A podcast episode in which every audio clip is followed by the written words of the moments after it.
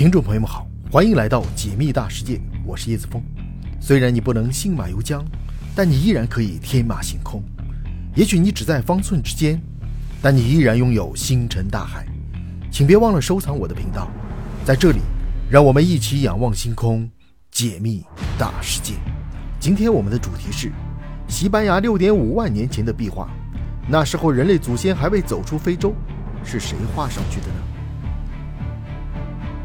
二零二一年，科研人员在西班牙南部的阿达莱斯洞穴中发现了大量史前壁画。通过年代测定，发现壁画的染料距今约有六点五万年的时间，也就是说，壁画的创作时间距今已有六点五万年。这些壁画达到一千多幅，是在不同的时间多次创作，其中出现最晚的一幅，距今也有四万年的时间了。这些壁画虽然是史前创作。但是由于其身处洞穴之中，保存相对完好。从科研人员的研究结果来看，这些壁画不仅有动物的形状，并且还有人类的形状。可以说，这处洞穴中的壁画是现在人类最早的艺术品。它的出现代表了六点五万年前地球的最高艺术水平。那么，人们不禁要问：这个壁画是谁创作的呢？六点五万年前，人类的祖先智人还生活在非洲大草原中。直到距今四万年的时候，才迁移到欧洲的西部。根据现代遗传学来追溯人类的起源问题，发现一个有趣的现象，那就是现在地球上的绝大部分人类的男性祖先都可以追溯到一个六万年前生活在非洲的男性，被称为染色体亚当。地球上的大部分人都是这个男性的后代。在一次基因突变后，这个男性变得有些不同，开启了某种天赋技能。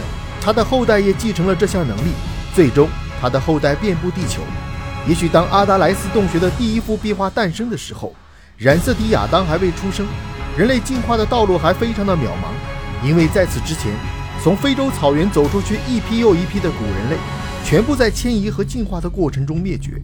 而此时，人类的祖先还在襁褓之中，还没有从非洲大草原中出发。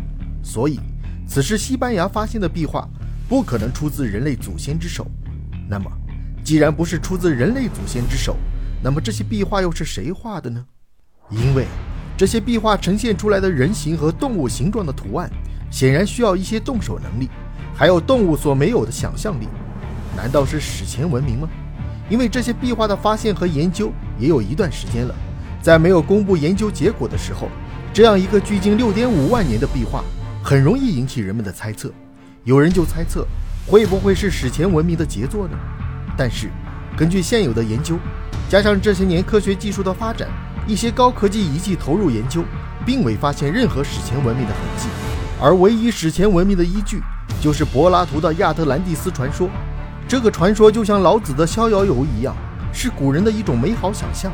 如果亚特兰蒂斯是现实，那么北冥的鲲也将成为现实。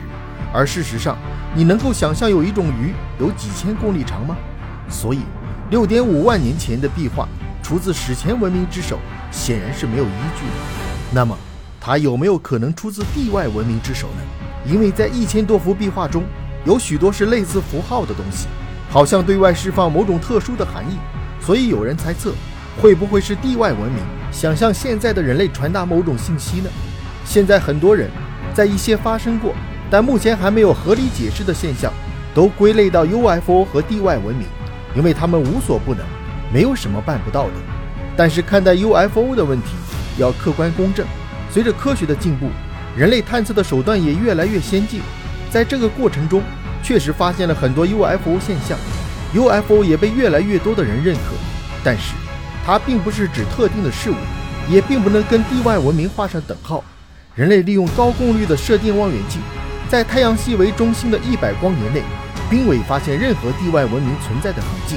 也就是说，UFO 现象还会持续下去。到底是什么，现在还不知道。很大的可能也不会是地外文明的产物，而他们也不可能从外星系跑到地球来，用接近两万年的时间，在一个洞中画了一千多幅壁画，目的是为了向人类传递信息。既然他们能从很远的地方跑到地球，想给地球人类留下信息。留下一个类似 U 盘的装置，不仅方便，而且信息量还大，这样不香吗？所以，西班牙洞穴中的壁画与 UFO 和地外文明也没有任何的关联。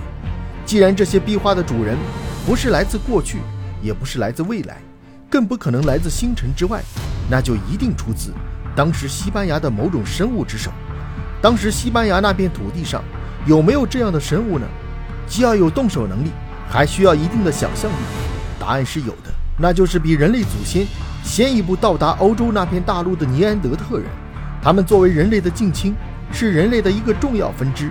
关于尼安德特人的起源，现在还是个谜。但是可以肯定的是，从发现他们最早的化石到2.4万年前灭亡，他们在欧洲那片大陆上至少生活了万年之久。由于他们生活的年代与现在欧洲人的祖先有重合，也让他们与欧洲人的祖先发生了基因融合。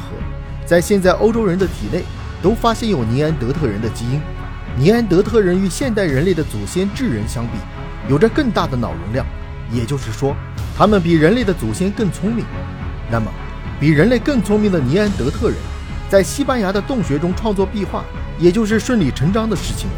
但是，有一个疑问也让科学家们感到困惑：比人类祖先更聪明的尼安德特人，应该更具有先天优势，为何在进化的过程中却被智人淘汰掉了呢？